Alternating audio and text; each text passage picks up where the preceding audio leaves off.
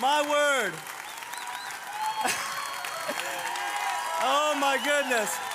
I love you so much. You don't even know. Now listen, hey, you guys have to stop because you're freaking out my friends. I brought two guys, they think you're a cult, so sit down.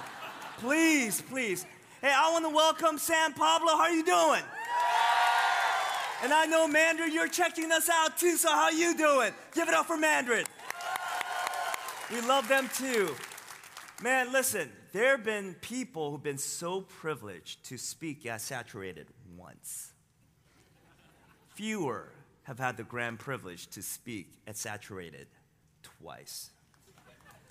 No one, I mean, no one has had the grand privilege to speak at Saturated three times except the Kwon. Now, I don't say that to boast, but I say that does not make sense, right? This does not make sense. And the only way this makes sense, because you have to understand, many of you, this is your home court advantage. You don't know the movement that is the Church of 1122. In fact, the movement that started in Jacksonville, you're like, why Jacksonville? Something is going on here. And because something is going on here, if you wanted to invite anybody across the country and the world, they will be here. Then the question is, why me? three times. I'll tell you why. Because when you're invited to a friend's house and Thanksgiving and you sit across that guy and you're like, who is he? And your friend's like, That's my crazy uncle. yeah, he looks different, he speaks different, he talks different, he even has slanted eyes. but you know what? He's family. That's why I'm here. That's why I'm here. I'm part of this family. I just am. I'll say one thing because we need to start opening up scripture, but I'll say one thing about your church and your pastor because I have a ton of things to say. I have a ton of things to say. But here's the thing, and here's the truth Pastor Joby Martin could go across the world and speak. He's in great demand. I mean, elders have called me and asked me, hey, how can we keep this guy in check and accountable?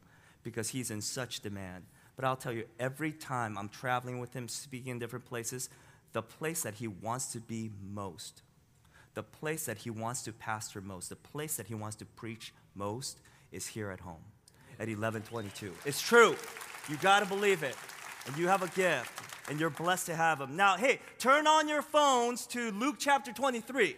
All right, so go ahead and turn on your phones. I have an old school thing called the Bible in the book, and I don't read from the ESV version. I read from the LPV version, large print, because I'm getting older and it's hard to see. So, Luke chapter 23, uh, that's where we are for tonight. And I'm going to read this familiar section of scripture, and I pray that God will preach a sermon through the Holy Spirit better than the one that you're going to hear from me just right now. That's my hope. So, let's read verse 32. Two others who were criminals were led astray to put to death with him. And when they came to the place that is called the skull, there they crucified him, and the criminals, one on his right and one on his left. And Jesus said, Father, forgive them, for they do not know what to do. And they cast lots to divide his garments, and the people stood by, watching. But the ruler scoffed at him, saying, He saved others. Let him save himself if he is the Christ of God, his chosen one. The soldiers also mocked him, coming up and offering him sour wine and saying, If you are the king of the Jews, Save yourself. There was also an inscription over him This is the King of the Jews. One of the criminals who were hanged railed at him, saying, Are you not the Christ? Save yourself and us. But the other one rebuked him, saying, Do you not fear God? Since you are under the same sentence of condemnation, and we indeed justly, for we are receiving the due reward of our deeds, but this man, he has done nothing wrong. And he said, Jesus, remember me when you come into your kingdom. And he said to him, Truly, truly, I say to you, today you will be with me in paradise. That is the word of the Lord for tonight. And this is a very famous account of the crucifixion of three distinct people having a unique conversation as they are dying. And nowhere but scripture can we dip in historically to this window of a marvelous exposition of this marvelous conversation. And in this conversation, we see the description of how Jesus died, and yet that is not what is the catalyst for the gospel. It is why Jesus died. And so we're going to pull that out tonight. We're going to see why Jesus died through three facets of the gospel. First person is the person who is lost. The second person who transitioned from the lost to being found. And lastly is the one who is the God man himself, Jesus. So let's get to work. The lost man first. Now we see this lost man lost in two different ways. First, he is lost because, listen, he follows the culture. He follows the culture, and we see this in verse 39. He says, One of the criminals who were hanged railed at him, saying, Man, are you not the Christ? Christ is the word for Messiah, the chosen one. He says, Save yourself and us. Do you see what he's doing? He is mocking our Jesus. In fact, you realize that in this text, everyone, the entire culture, the entire crowd is mocking Jesus. First, the people that mock Jesus are the religious rulers. The rulers of the day were called uh, Pharisees, and they were mocking Jesus. Verse 35 he says, And the people stood by watching, but the rulers, okay, the religious people, scoffed at him, saying, He saved others, let him save himself if he's the Christ of God, the chosen one. Then, after the rulers, it says in verse 36 the soldiers also mocked him, coming up and offering him sour wine, saying, If you are the king of the Jews, save yourself. Now, listen, the religious people and the secular Romans, they were both mocking Jesus completely for different reasons. First, the rulers and the religious people were mocking Jesus because they're saying, He can't be the chosen one. And they're really quoting Isaiah 42 1 which is a designation for the Messiah to be called the chosen one. He can't be the Messiah, he's dying. He's not saving us. Now the Roman soldiers, the secular guys are looking at this guy and he's not they're not religious, but they're saying he's no leader. A king wouldn't hang on the cross. He wouldn't die. He wouldn't rule that way. There's no such weakness in a king. Now, what's intriguing about these two groups is you realize they wouldn't have anything to do with each other in society. I mean, zero. Think about who these people are. You have the Bible believing Pharisees, and then you have the foul mouthed secular Romans. And these people are people who would never talk to one another, they would never see eye to eye on anything. They're the modern radical liberals versus the modern radical conservatives. They couldn't agree on anything. But finally, you see, they agree on something. What do they agree on? They both agree that the cross is dumb, is ridiculous, is stupid. Anyone who is dying on the cross cannot be the chosen one. And they were unified in this. Now, remember the movie The Matrix? Every dude has watched that about 20 times, right? Amen? And if you are jobless, you watched it 40 times. You should get a job, but that's a different sermon. Now, we watched the third Matrix only once. Why? Because it sucked. Right? Ergo, vis a vis, right? So, listen, the first Matrix, there's this guy named Neo. He's the one, he's the Messiah. He's believed to be the Messiah who's gonna lead the revolution against the machines, right? But there was a Judas in the group.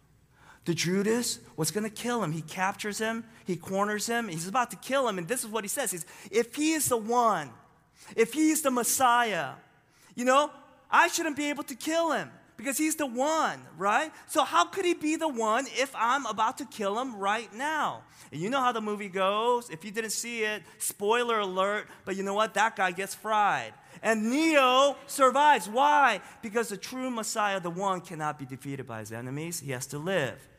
And this is why the Pharisees, this is why the Roman soldiers, this is why the robber next to him was mocking him. You can't be the Messiah.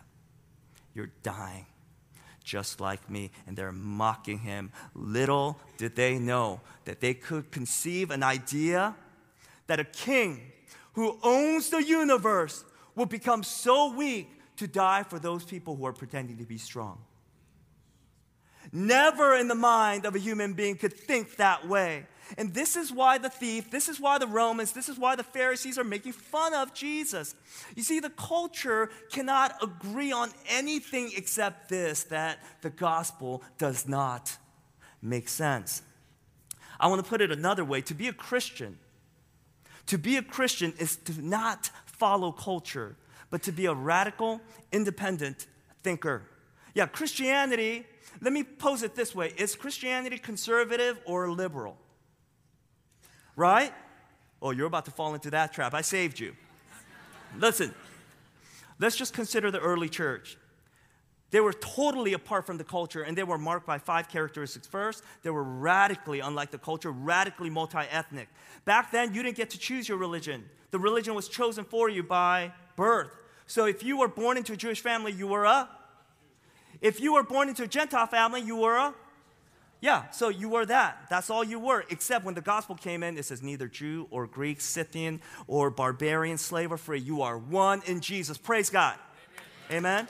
Yeah, they were radically different. Secondly, uh, they care for the poor. You have to understand that in the honor shame culture, uh, yeah, they care for the poor, but they only care for their tribe and their family who were poor. They never crossed the barrier, ever cared for other people that were poor except the Christians because they believed in a doctrine that was called the Imago Dei, which meant that every person, believer or not, essentially has an inherent value because they were made in the image of God. And because they believe that so strongly, they share their wealth, they share their goods to all people. So that was radically different than any cult the culture has ever seen. Third, they were non retaliatory. You see, back then in the honor culture, you mess with my family, you're going to get it back. It was an eye for an eye culture. But the Christian came along and said, no, no, no, no, no, not eye for an eye, but turn the other cheek. They said, forgive 70 times 7, right? Don't repay evil with evil, but they said, overcome evil with good. Good try. Fourth, they were all pro life. Listen, abortions were not very popular back then. Why? Because it was dangerous. And yet, what was popular is that women would actually have these babies, discharge them, and discard them. And especially female babies, especially the girls. And the Christians would come along and not only redeem, bring to health, but to adopt these babies. They would redeem them and care for them and, and bring them into their home. They're radically different. Fifth, sexual purity. Greeks believed that the body was just something to abuse and just enjoy you know, to satisfy the bodily appetite. They appreciated the mind, they appreciated the soul, but they did not appreciate the body. And it was the Christians who came and said, no, no, no, sex is only to be done in a covenant of marriage. And that was brand new to, to the culture. So let's just consider this again review multi ethnic, radically caring for the poor, non retaliatory, pro life, and sexual purity. Now you realize the first two are like the Democrats. And the last two pro life and sexual purity smells like the Republicans. And the middle, non retaliatory, is neither, right? Neither. Listen, but Christians embodied all of them. They were outside the culture. They weren't like the culture. They weren't following the culture. You know why? Because they knew, as Peter preached, they were aliens resident aliens. They're, they have green cards. This is not their home. They know that this world is just a passing by place. And you are a citizen of a different home, a better home, the New Jerusalem, the kingdom of God, heaven. And listen, I just want to speak just briefly to younger folks here. I know there are a lot of younger folks here, and through social media, you are in a vortex, you are in a stream of consciousness in a way where culture speaks to you as if it was the Bible. And what I want to say to you compassionately, because I love you and I care for you, because I'm a three time returning preacher, that should mean something. Listen, if the culture is going to preach as if it's true, you must not believe it. You must not believe it. You must find a mentor and ask them to speak the truth into you. And that you know that this is not your home. You are a resident alien. You don't have citizenship here, you have a green card. You live here, but you're going somewhere else. Amen? Amen? And so everybody is mocking Jesus. The reason why? Everybody follow the culture. Here's the second thing if you're lost, you exercise this you test God. Test God. The lost man here, you realize that he has a test for Jesus. He says, Yo, let me test you. If you pass the test, I'll believe in you. Now, what is the test? Now, just remember, Jesus up until now has performed a ton of miracles. He's been teaching the crowds. He's been living up to every demand and every promise known to man perfectly. He's given all the evidence to the fact that he is indeed the Son of Man, Son of God. And then, this verse 39, he says, Are you not the Christ? Save yourself and us. This is what he's essentially saying. He says, I will believe in you if you get me out of trouble. That's what he's saying. He said, I have a felt need. It's an urgent felt need. I'm about to die. And so, you know what? I don't care what you've done. I don't care what you teach. I don't care how many people follow you. I don't care what the people are saying. I'm dying here, and if you want me to believe you, then you know what? Get me out of this. Now, you realize how often, even as Christians, even as disciples and believers of Jesus Christ in the modern day, we do the same thing, right? And I will go far as to say one of the reasons why a lot of people in this room and in Mandarin are feeling far away from God is because you're giving a test to God. You say, God, if you're really, really there, get me out of this mess. And we say that all the time. With all my compassion in my heart, I say to you, that won't work. It won't. Why? Because when you come to God and say, Here's how I know that you're really God, I have this view of what needs to happen, how life should go, and if it doesn't go my way, I know you're not God. If you say that, know that you really don't want God. What you want instead is a cosmic divine butler that's what you want. And if so, you'll never find your God ever. You'll continue to be lost. You'll be just like this criminal who was, cro- I mean, very close to God. He knew that he was going to die, and yet that proximity meant nothing to him because he tested him and he can't find him. You won't find him either. You'll be lost. Why? If you say, here's how I know that there's a God, you got to get me off this cross. What you're saying is, there's a God up in heaven who is so powerful, powerful enough to enter into time, to exercise his sovereign power over all things of the universe, big and small, and yet he cannot, he cannot be somehow smarter than you to know that perhaps your life could be potentially played out in a different way that is better than what you think it should be played out. You see how that works? See, if there is a God great enough to do all this for you, listen, He has to be wise enough to know how your life ought to go better than you. Better than you. So, listen, simply put, if you test God, what you really want is not a God who is all powerful and all knowing. You want a God who is all powerful but dumber than you. That's what you want, that you're the smarter one. You should know how it's supposed to go. That's exactly what you and I are saying when we're testing God, when we're giving ultimatums to God. And listen, here's the reality. I hate to break the news, but you know what? There's no such God that exists. Could you imagine what he might look like? Big, omnipotent body, tiny little brain, a little teeny tiny brain. Could you imagine what that looks like? Listen, I know you're smarter than me, but you're not smarter than God. You're not smarter than God. He knows far more how your life should be run than you think you should actually have the intelligence or even the know how, even the omnipotence and the omniscience to know. So, you know what? Why do we constantly give him then ultimatums? To test God is actually a cry for a very small God. And if he's all knowing and if he's all powerful, then listen, He is qualified to run every single life on this earth really, really well. And He's more qualified than you. Amen? Amen? So that's the lost guy. Now let's look at the found man. The second dying man represents one who is initially lost, but he is found. And the found man, one of the characteristics of him and found people is that they change their center. They changed their center, and I'll tell you what this means. In verse 40, it says, But the other, okay, the second dying man rebuked him, saying, Hey, do you not fear God, since you are under the same sentence of condemnation? Verse 41 And we indeed justly, for we are receiving the due reward for our deeds, but this man has done nothing wrong. Now, listen, there's something amazing happening here if you don't notice. The second dying man is seeing the difference between God as a means versus a God as an end. Okay, if you're going to ever come to a spiritual awakening, if you're ever going to be found from lostness, you're going to have to experience this also. Listen, look at these two guys. They're both in trouble. They have the same felt need.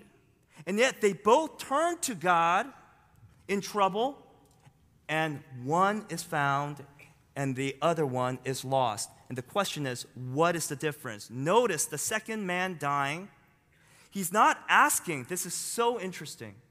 He's not asking to get off the cross, is he? No.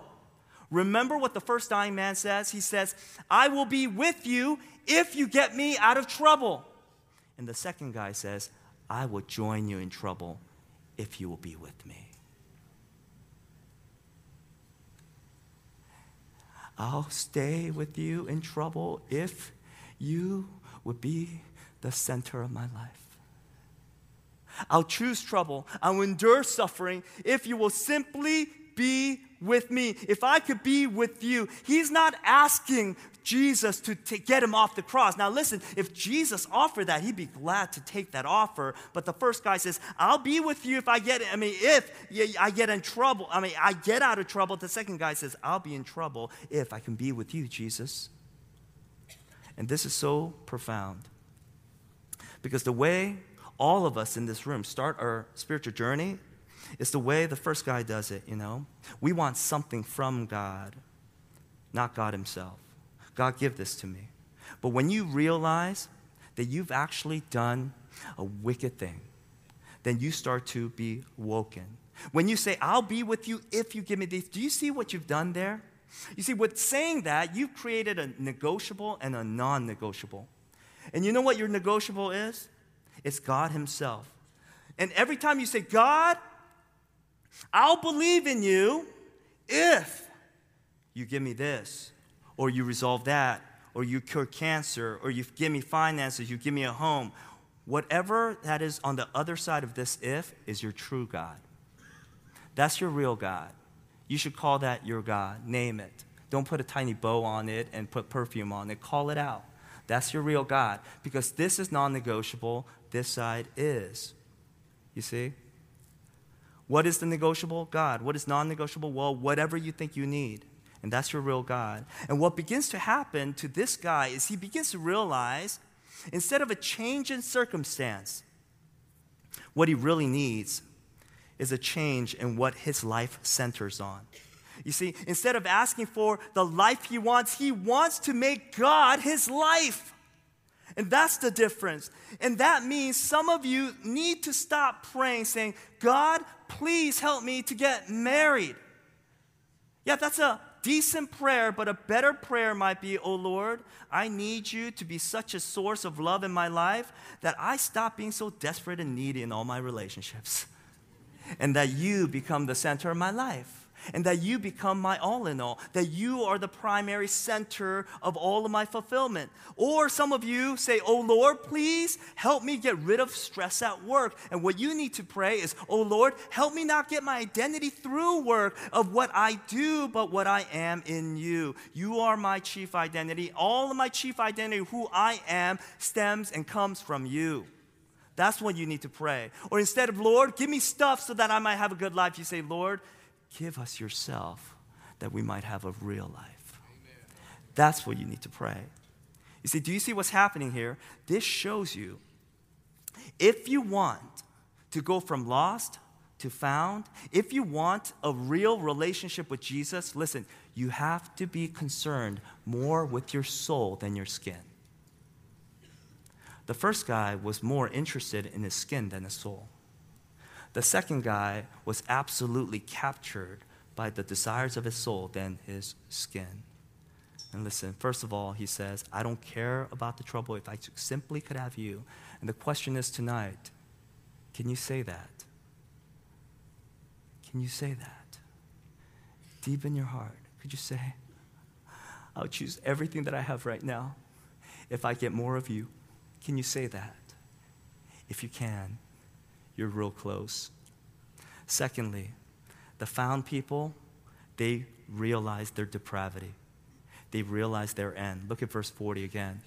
But the other rebuked him, saying, Do you not fear God, since you are under the same sentence of condemnation? And we indeed justly, for we are receiving the due reward of our deeds.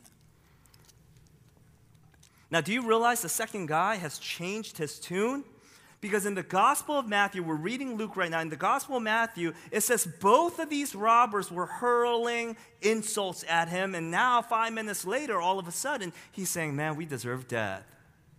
I deserve to die. He says, Let's not talk about getting out of this situation. I deserve death. Now, if I'm completely honest here, most of you agree that you are a sinner. We have no problem acknowledging that, most of us. But you have a hard time truly, genuinely confessing that you are a wicked person. In fact, you think of yourself as somebody who sins regularly, but you do plenty good in your life that you know what? You know more wicked people, don't you? You know more wicked people than you. So you know what? It's like that whole, you know, thing about, you know, hey, if you don't want to get eaten or mauled by a bear, just be faster than one other person, right? And you're like, I'm good. because if, you know, God's going to chase me down, he's going to chase down that guy first, right? And you're probably like elbow nudging the next guy next to you. Listen. And the only reason why we believe that is we have believed in the false paradigm that pretty much goes like this. It's called the bell curve of good and evil. Try to find this online. You can't because I drew it up. Here's the premise that the, there's a bell curve of good and evil, and it comes, and, and this is the overall, uh, where is it? Uh, the population. This is what it looks like. Do we have it? There you go. And there's a bell curve. Now, listen, listen. Come on. Class, settle down. I know Mother Teresa is hot, but come on. Okay, so most of us believe on one hand, there's a very small, very real spiritual giants, man. Very few, though. And they're just godly, they're virtuous, they're so spiritual, whatever they say, man. They, they feel like they're walking on water. I mean, they're famous, they write books, they become saints, they become elders, stuff like that. Very few are like that. Spiritual giants like Billy Graham and Mother Teresa and Petey. But they're way far and few in between, right? Now, on the all the way on the other side of the spectrum, you see there's a very small number of people who are dictators, genocidal maniacs, and serial killers. Um, this is the epitome of evil, and thank God, thank God that there's only a few of them, right? Right, including your neighbor. But, but you know what? We don't know how they got that way. They probably, you know, had a father, lack of father figure issue. Maybe they weren't homeschooled, you know. Maybe, maybe, maybe they're Seminole fans. Oh, there you go again, you guys, few of you, promoting evil. Yeah, Noles, I know. Yeah, like maybe, right? So, but the majority of the population, majority, the fat middle where it curves up, is the basically the decent people. And you know what? When if you and I could plot a line in that graph, we would be somewhere in the fat middle, right? Where it's bloated. That's the bell curve. Now, listen. That is not biblical. Did you know that? Because the Bible destroys that paradigm because it says there is none righteous, not one. In fact, the only one, and this next graph shows that there's only two categories perfect and not so perfect. And there's only one person in the history of the world that's been qualified as perfect, and it is not you. It's Jesus Christ and Him alone. And everybody doesn't fall on the spectrum, they're all on the bottom of the bucket. That's truth. In fact, listen to what Paul says. He smashes that paradigm and says, He says of Himself, There's nothing good that dwells in me. He says, I am the chief sinner. Do you know how Paul could say that? I mean, he wrote most of the New Testament. You know how he could say that? I'll tell you why. They consider themselves the greatest sinners because they themselves, including Paul, knows themselves the best. Out of all the people that you know, you know yourself the best. And I'll tell you what, if by chance tonight you feel like you are not the worst sinner in this room or in Mandarin tonight, Here's the reason why because when you think about other people's mistakes, you bring out the best lawyer in you. But when you think about their mistakes, you bring out the best judge in you. That's what you do. Yeah, big briefcase with a brief, big justification. You argue your points for yourself. But others, you bring out your gavel. This is how it works. Sufjan Stevens, an indie rock artist, wrote a song called John Wayne Gacy Jr. It's about a serial killer John Wayne Gacy, who killed 33 people in the Chicagoland, he primarily abducted kids and killed them, murdered them, and hid them under his floorboards. And this whole song is really eerie. It's a beautiful song, but it's eerie. Sufjan sings about the serial killer, and the last two lines of the song is absolutely haunting. The very last lines go like this In my best behavior, I am really just like him. Look beneath my floorboards for the secrets I have hid. He says, Look beneath the floorboards of my life, and you're going to see gruesome things. And listen, do you believe that? Do you believe that you're so depraved that you don't need an advisor in your life? You need a Savior. And that might be tonight. You didn't know that you're so depraved. You didn't know you were in the other category. You're so busy defending yourself by looking at the guy who is more wicked than you. But the reality, we are all wicked. So the first dying man is the lost man. The second dying man is the found man. Lastly, the God man. The God man. And the God man does two things. Number one, he exalts you. He exalts you. Listen, in verse 43, Jesus famously says, He says, Truly I say to you, today you will be with me in paradise. Now, the question is, what is Jesus offering here? Of course, He's offering heaven. But he's offering far more than that. In fact, all the commentators say what most people don't know about this verse is Jesus is offering far more than heaven. In fact, the key is to see the prepositional phrase that captures the entire heart of this sentence. And this prepositional phrase that captures the heart is not in paradise, it's instead with me. It's not in paradise. He's not playing Bob Barker, Price is Right. He's not saying, You will be with me in paradise. Not saying that. That's not what Jesus is saying. He's saying instead, You will be with me in paradise. With me in paradise. Now, the words with me mean so much more than we realize.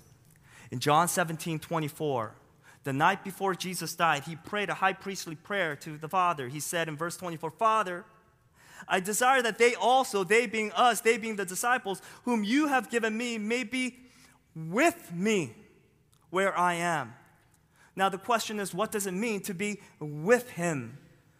The verse ahead of that explains in verse 23 I in them, you and me, that they may become perfectly one, so that the world may know that you have sent me and loved them even as you loved me.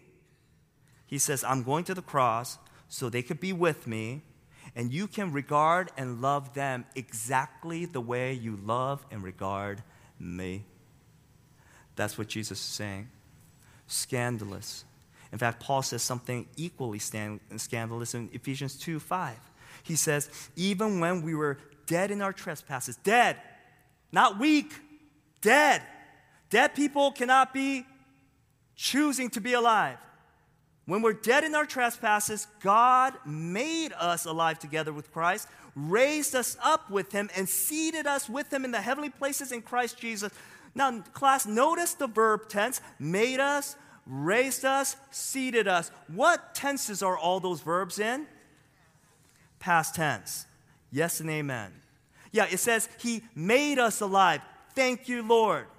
And then it says, He raised us up with Him, past tense. You're like, okay, I'm clearly not raised up physically yet because I don't have a six pack yet. So it must mean spiritually. He raised us up spiritually, like the symbolism of baptism.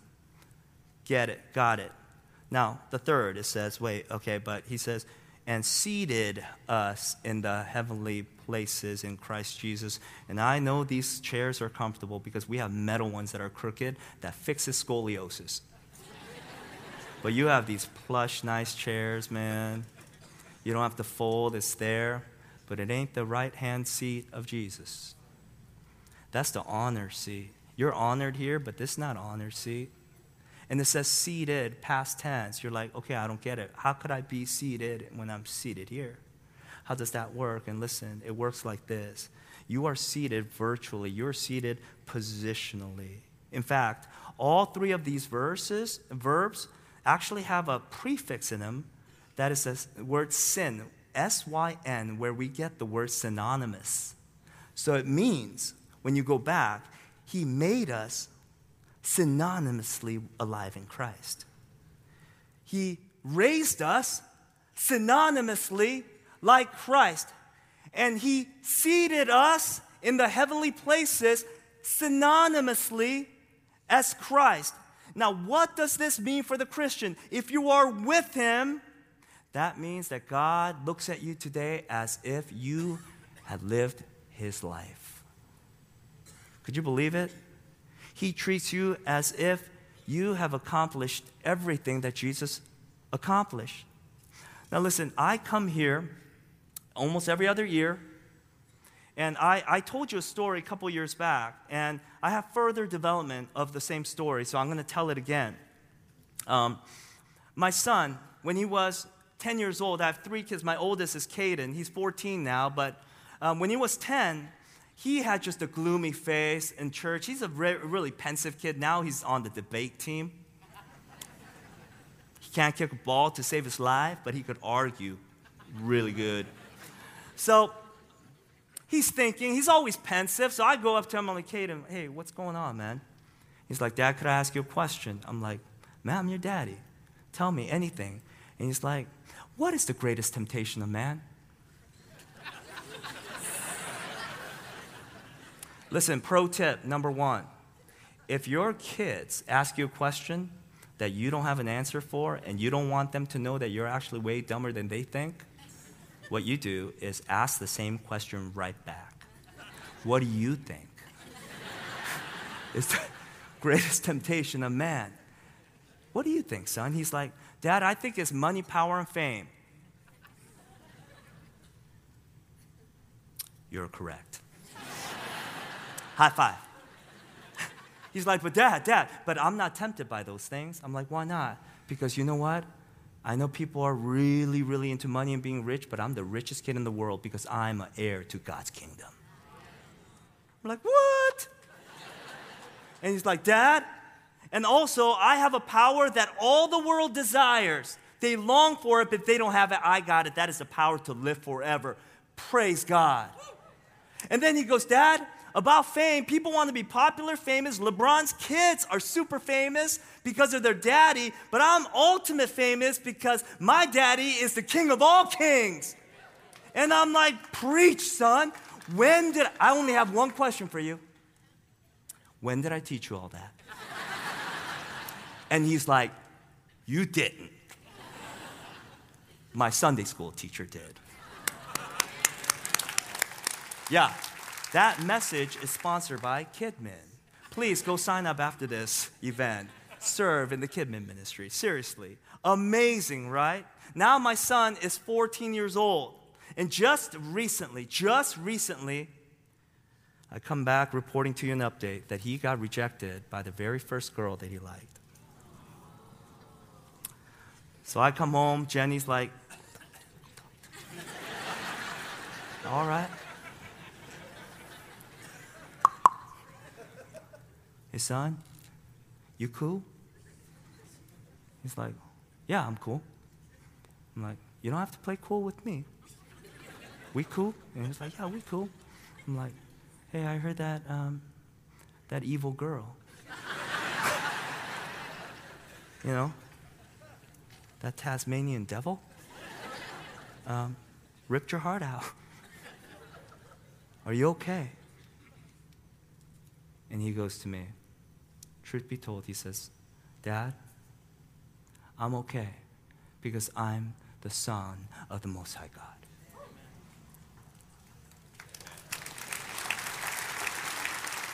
Fourteen years old.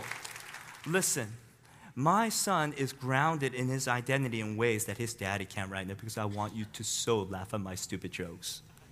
I want to be so liked still. And I'm working on my identity constantly as you are. And here's a kid who's so grounded in the very fact that he is a child of God that, yeah, it stung, but it didn't sting that much. It didn't kill him. Yeah, where is your sting? He could say that, right? You know why? because that girl mattered to him, but it did not matter more than the everlasting affection of an everlasting king. And he is the son of the Most High King. And if you are a believer of Jesus Christ tonight, you are also the son and the daughter of the Most High King. And if you're not, if you have not surrendered your life, you too can be. He'll adopt you. You cry out to him, he will. Listen, here is why this whole thing is really, really important. Do you know that for yourself? Do you know that you are seated in the heavenly places? Do you know God says, because of the cross, you are as noble and sacrificial and courageous and righteous and loving as Jesus is? If so, why are you hurt so easily? Why can't you take criticisms? Why are you holding a grudge if you know all that identity stuff? Listen, why are you perfectionistic? Do you know what this means to be perfectionistic? You know what? Like Oprah and all these like psychologists will tell you, uh, you don't love yourself enough. The Bible has a better answer for that. You know what they say? The Bible would say you're trying to complete yourself. And Jesus says, it is finished. You don't have to complete yourself. because the work is done. you don't have to be a perfectionistic because I was. Amen? He lived a life that you couldn't so that you could be treated as if you did. And that is the gospel. So st- stop trying to complete yourself. And Jesus says, It is finished. Why are you so afraid of what other people think of you? These are all implications and practical implications of the gospel that we have not wrestled with deeply. And perhaps you have not because you haven't exercised a portion of the gospel. Perhaps you're not because you don't know the gospel. Listen, are you a Christian? What do you think Bill Gates does if he loses five bucks in his pocket that he expected to be there? Do you think he's running up and down Beach Boulevard looking for that five bucks, going frantic, like, where's my five dollars? Do you think he's doing that? No. He, you know what he does instead? He stops and he says, Where's my five bucks? Oh, it's gone. He's like, oh, wait a minute. I'm Bill Gates. and and, and um, I have five billion of those extra. Now, Christians, let's say you've been slighted. Let's say you've been hurt. Let's, say there, there, let's say there's some slander towards you that's not true. What do you do? Do you go up and down Beach Boulevard wondering why the heck did what do you do? You know, just go into, go into your little room and watch TV and drown yourself in ESPN for the eighth time? What do you do? You say, wait a minute. I'm a Christian. And to be a Christian is to be, to be seated in the high, heavenly places and to treat, be treated as if I lived Jesus' life. So who cares what the servants say if I have the everlasting affection of an everlasting glorious King. That's the truth. That is the gospel. That's what we're celebrating tonight. That's what we're joyful for. Nothing less. You know, I was thinking this week, it could have been incredibly gracious of God if He sent us just for a little while into hell. Not so that we stay there, He'll bring us back out, but He kept us there just for a short time. It would have been so gracious of Him. More so, he would have been so gracious that he would leave us in a neutral place. It's not hell, but it's not even heaven. But forever in eternity, we live in this neutral spot, this gray area. More so, it would have been so gracious of our Lord to line us up with the angels and say, Now you are an angel and you practice your duty to actually be servants in my court. That would have been so gracious, but that's not the gospel. That's not us because he made us alive in him and raised us up in him and seated us with him. And you're not the angels. You don't go to a mute place. You go to heaven and you're treated as if you lived Jesus' life. That is what you're in for, nothing less. Here's the last thing. I'll close with this. This God man on the cross, he receives everyone anytime. And I want to give you a couple implications of this. First, to the Christians in the room, I know that there are a lot of you who hope, like your friend and your neighbor, your loved one, your family, put their trust in Jesus Christ, that they would surrender their life to Christ. Some of them are here tonight because you brought them here. But there are some of those people in our lives that we've already marked as never. They will never come to Christ. I know it. The percentages are so slim, it's not going to happen. Oh, you don't know this guy. You don't know this gal. You don't know my dad. He'll never come to faith. Not in my lifetime, not in this lifetime, not in anyone's lifetime. And if this account teaches us anything, it's this it is never too late. You realize on the cross, it was a buzzer beater conversion. Not the 11th hour, a buzzer beater. Everybody counted him out. The only person that didn't was Jesus Christ. Don't you dare count that person out in your life. You know what you should do? You should call you should have them come tomorrow. Like, man, Albert Tate is coming. You should come next day. J.D. Greear is coming. Man, two days later after that, after a great concert, my pastor is preaching the gospel. You should bring them. Even though they said no a thousand times. Because you know what? If we believe in the grace of God, it's Him doing the awakening, not you. So you're free to continue to invite and invite away. And oh, guess what? When you feel a little wounded, go back to the same gospel. You're like, who am I? Where's my five bucks? Don't be wounded. Come on, you have five billion of those. Don't you know that you're the son and the daughter of a king? Second, if you have not surrendered your life to Christ, listen, I don't care who you are in this room, I don't care what you've done. There's a weird saying in the South, it doesn't happen in the West so much. But it happens with religious people, and they say something like this they say, That person sold their soul to the devil. I don't even know what that means. Do you? You could tell me after. Like, teach me. Because I don't know what that means, because this is what I know that the blood of Jesus Christ bought that soul. Amen. And Satan has no dominion over that life. Jesus Christ bought it. If all of the realm of nature is mine, it would be an offering far too small. Why? Because his blood is so costly. There's nothing that Satan can do that God could just say, pry. And that might be you tonight. Maybe you've been so religious that you think it's all about moralism. If you've never found the beauty of the gospel, and pastors will tell you, and I tell my church, if you've never cried over the gospel, if you've never been moved by the gospel, if you don't feel like there's bubbling joy out of the news of the gospel, then you don't know the gospel. You just don't. One of my dear friends, recently, an elder candidate time, they were trying to uplift an elder in their church. I'm like, there, that's a good dude. He teaches the Bible, he's faithful, he's holy, he loves his wife the senior pastor says, he can't be an elder candidate. Why? Because he doesn't know the gospel. How do you know? He has no joy. If you know the gospel, you have joy. Do you have joy? Do you feel freedom? Do you feel the liberation? Do you feel your deep identity rooted in the very things that we've been talking about? And what does it take? It takes just all but this. Listen, on the cross, that guy in the account of Matthew, he was hurling insults at him five minutes ago, and he must have heard Jesus saying, Father, forgive them, for they do not know what they're doing. And something washed over him. All of his life, he lived as an evil man, a wretched man. And now he looks to Jesus and says, Jesus, remember me. Just remember me.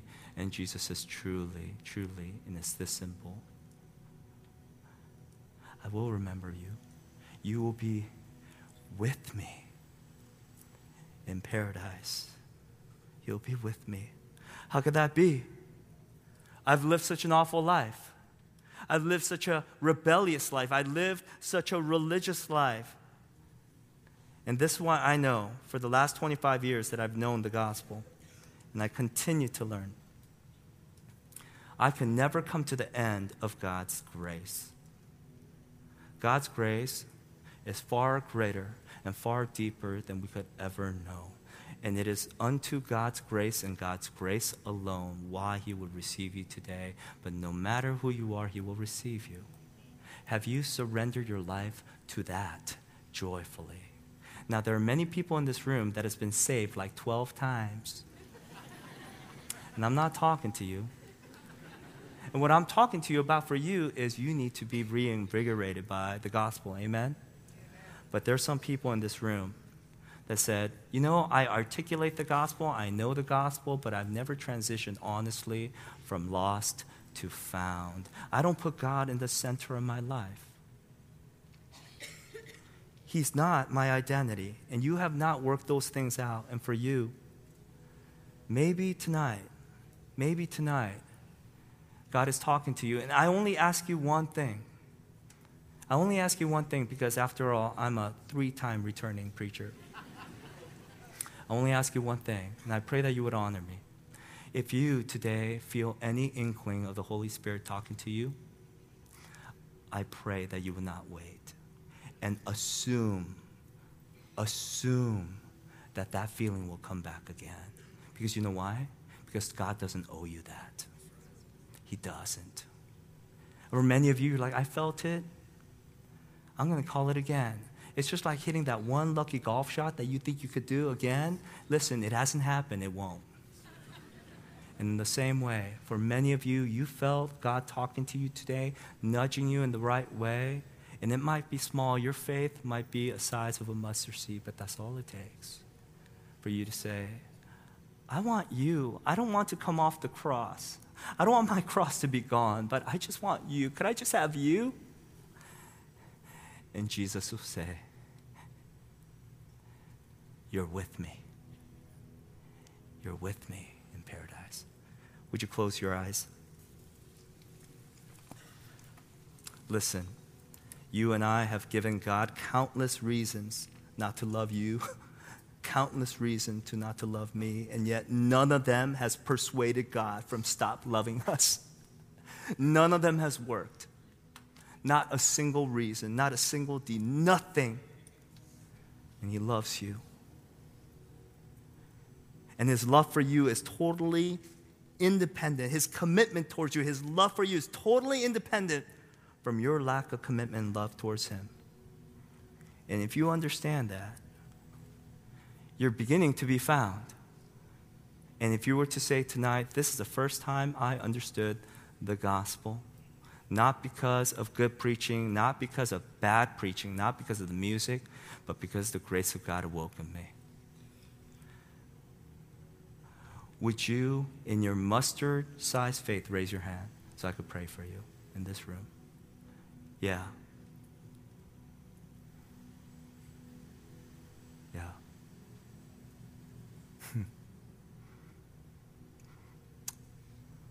Let's pray together. We have followed culture. We have tested you, God. We put other things into center of our lives. And now we're asking you, will you still receive us? And we know the answer. But we need the Holy Spirit to confirm that because we just need so desperately to hear the voice of the Father. So, will you whisper to us, Father? As we cry out, Daddy, would you just speak tonight? Will you remind us through song? Will you remind us through the inkling of the heart? Will you remind us through a Bible verse? Will you remind us through a hug? Will you remind us in silence that you're there? You've always been, and that you are with us no matter what we've done. What grace, what love, what favor. If the whole realm of nature would be mine, it'd be too small for you, God, too small for the love that you give. So, in response, we say yes to you and we say we worship you. We love you. We love you. Yes, we do. God is so, so good. You are so, so good to me. We pray collectively in the name of Jesus. All of God's people said, Amen. God bless you. Amen.